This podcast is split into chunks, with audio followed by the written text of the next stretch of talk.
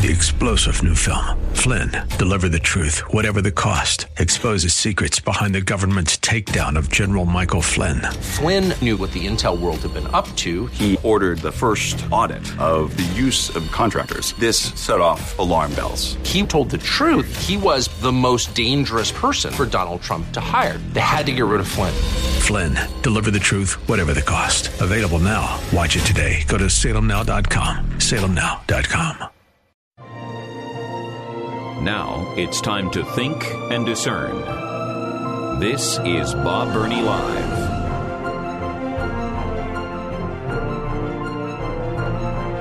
Well, I almost had Jeff interrupt that commercial break and break in for live breaking news because I looked up at the TV monitor here in the studio and Gwyneth Paltrow is getting ready to testify in a ski collision case? Really? Uh, okay. Hey, uh, welcome to Bob Burney Live. Thank you, thank you, thank you for joining me on this Wednesday afternoon. This is the four o'clock hour of the program. Okay. Can I plead my complete ignorance? I had no idea that Gwen Gwyneth Paltrow was involved in a ski accident. Hey Jeff, now you're much, much, much, much younger than I am. Are you aware of the Gwyneth Paltrow ski collision case? Are are you aware? Did you even know this was the thing? No, no, I can't say that I did. Jeff, you're young, you're hip, you're cool. You didn't know? Nope. Well, it makes me feel better. I I had no idea that she was in. I know who she is. Okay, uh, would I recognize a picture of her? Yeah, no. I I know the name. Uh, if you put up the picture of three Hollywood actresses, which one of those is Gwyneth Paltrow? I probably couldn't pick it out. Uh, and I had no idea that she was involved in some kind of ski accident. But it's big enough news that Fox News broke it. Breaking news Gwyneth Paltrow is about to testify in ski collision case. Now, I don't know whether somebody hit her or she hit them. I don't know whether there was anybody hurt or I, I don't know. Maybe she con- collided with a tree. I don't know. But I I thought, and forgive forgive me for getting sidetracked here. This is not what I was going to discuss. Our obsession with sports people, singers, movie people, I mean, our obsession with these people it's it's just weird. It's just bizarre. It's it's like a cult. I mean, it it it, it really is a, a, a hero cult. And if if you think in eternal terms at all, and folks, listen, this program is about having a biblical worldview, right? Being an LTD, being an LTD and having a biblical worldview. If you understand anything about a biblical worldview, our focus is not on the immediate, it's on the eternal. You and I, if we're following Jesus, serving and honoring Jesus, we are doing things that have eternal impact. And I mean eternal impact. 10 million, 10 billion years from now, what we are doing for the kingdom of God to honor Jesus, to tell other people about Jesus, and to minister to people in the name of Jesus, it's going to have an impact, impact for eternity. And that's why we don't get devastated completely about things that will impact us for a year or two years or even 10 years. Do they impact us? Of course. We're humans. But not like the world around us that has no concept of eternal values. And listen, what these sports people do, Tom Brady, is he the GOAT? Yeah, he probably is the GOAT of all football quarterbacks. He will probably go down in history as the single greatest quarterback in history. What will that mean in a hundred years? Now, he'll be in some record books. Nobody will remember him because everybody was dead. I mean, some people will talk about him and read about him, and he'll be in some history books, and, you know. But it will have no impact on anybody, even a 100 years from now. 200 years, forget it. Our movie stars, Tom Cruise. What impact is he going to have on humanity a 100 years from now? None. Zero. What about the other basketball stars and baseball stars? What they're doing, what they're accomplishing, will have no eternal value whatsoever unless they dedicate it to God and do something that will actually minister to people and help people. Other than that, nothing. And that's why I have said for such a long time. Be careful who your heroes are. Be careful who your heroes are. Heroes are not made on the football field, not heroes. Now, we can admire their athletic ability. I mean, my goodness, you look at the athletic ability of a Tom Brady or an Aaron Rodgers or a Joe Montana or a Peyton Manning. I mean, their athletic ability, you know, we talk about one in a million. And it's okay to admire that and say, wow, they are so incredibly talented and gifted. That's fine. That doesn't make him a hero. Setting passing records, strikeout records, stolen base records, three points goals in the NBA. They earn admiration, but that doesn't make anybody a hero. Football fields, baseball diamonds, basketball courts, soccer fields, do not make anybody a hero. And certainly not the fake and phony world of the movie industry. Pretending to be somebody that they're not. And some of them are really, really, really good at pretending to be someone that they are not. And they have great talent, great ability. But that doesn't make them a hero. And yet we have illustrations like this breaking news. I don't know whether any of the other TV networks, cable networks, but Fox News just uh, 15 minutes ago, breaking news. Gwyneth Paltrow is going to be testifying about ski collision case. And my question is why? Why is that important? Except to the parties involved. It's because of this hero cult that we have cultivated. And it's not just America, other countries as well. I did not intend to take that much time. That happens often on this program. Uh, we need to take a break. When we come back, I'm going to tell you a brief story. If you're a long-time listener, you've heard me share this story before, but I haven't for many years. And I think it bears repeating when we return.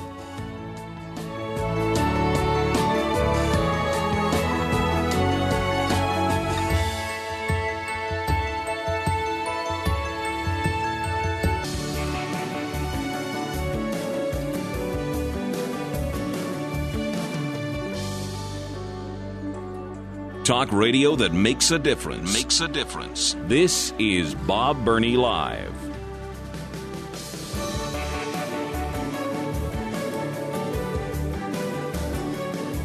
I love it when God teaches you lessons in a very personal way. I want to recount a story, a very true story. And I have shared this on this program. I don't know. I know at least probably twice in the last 23 years, maybe more. I don't know, but it's been a long time. And I think it, it bears repeating because God used it to really get my attention. Several years ago, in fact, a long time ago, uh, Columbus, Ohio was a test market for Jimmy Dean restaurants. Now, the younger people are going, Who's Jimmy Dean? Oh, the sausage guy. Oh, yeah, yeah, yeah. Uh, those that are older remember he was quite a singer, incredibly popular, Jimmy Dean. And he had the whole sausage thing, but he wanted to open a chain of restaurants uh, to compete directly with Bob Evans. And so they chose Columbus as a test market. And over on Cleveland Avenue, uh, north of 161, uh, where the Columbus Square is, that was a real happening place a long time ago. Uh, well, they that chose to build a restaurant there, and it was the very first Jimmy Dean restaurant in the country. And it was going to be a pilot. It was going to be a test, and if it was successful, they were going to start a chain across America. Well, evidently, it wasn't that great a success because they never built a chain across America. But anyway, uh, it was time for our annual mission conference. So I know it was in October. I don't remember the year. And we had missionaries from all over the world in the church that Joy and I had the privilege of pastoring.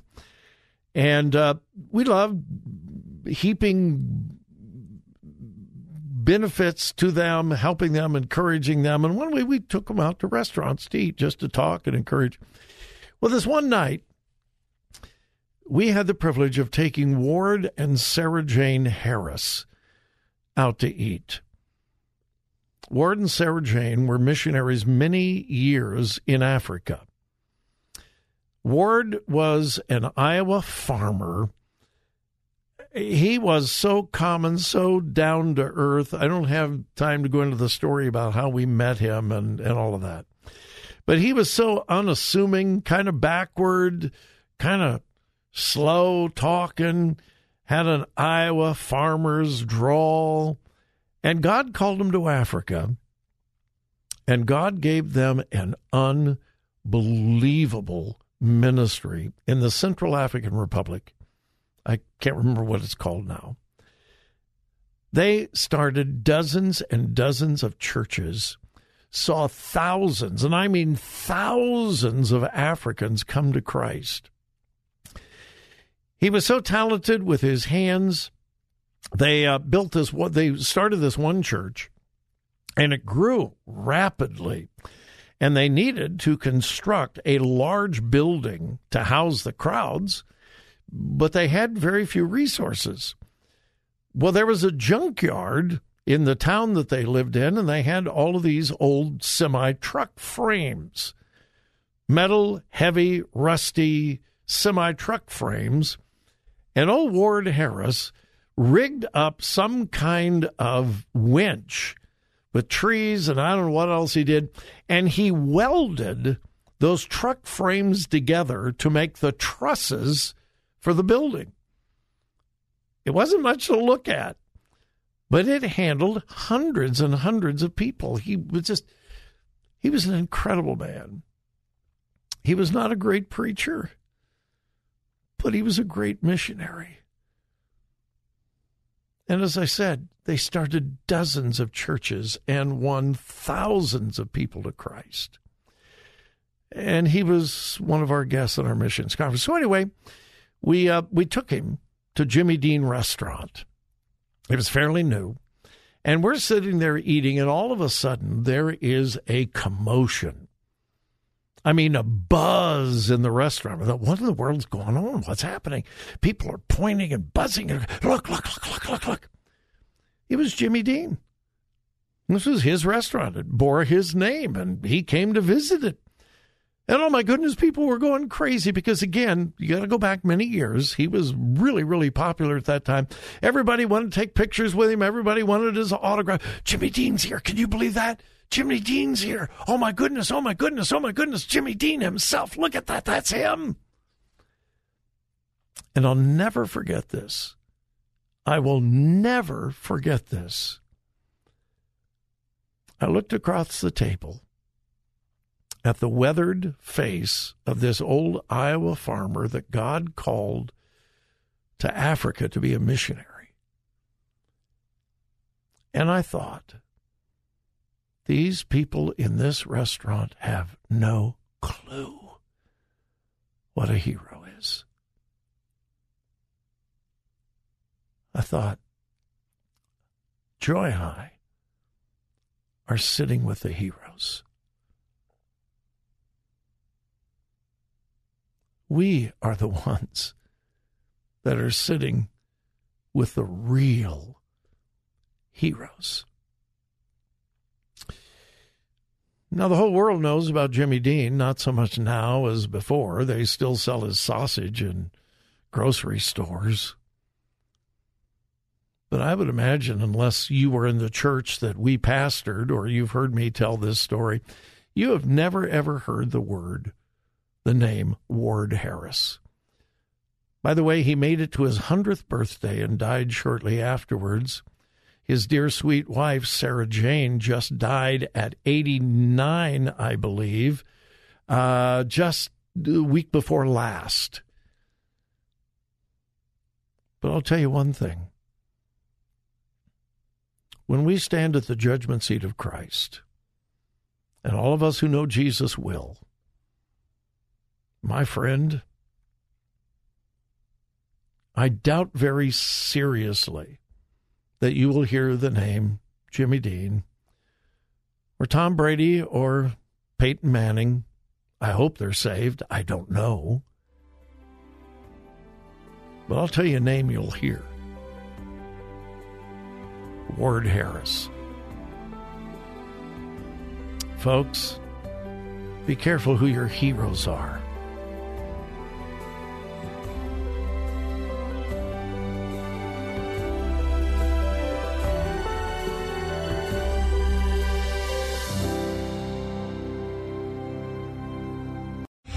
Three star general Michael J. Flynn, head of the Pentagon Intelligence Agency, knew all the government's dirty secrets. He was one of the most respected generals in the military. Flynn knew what the intel world had been up to. He understood its funding. He ordered the first audit of the use of contractors. This set off alarm bells.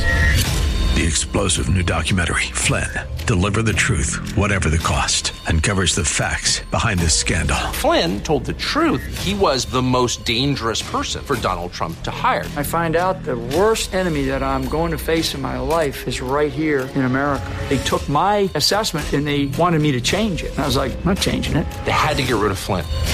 With in depth interviews, archival footage, and never before seen personal records of the man behind the headlines. I just felt like I was drowning. Flynn, deliver the truth, whatever the cost. Available now. Watch it today. Go to salemnow.com. Salemnow.com.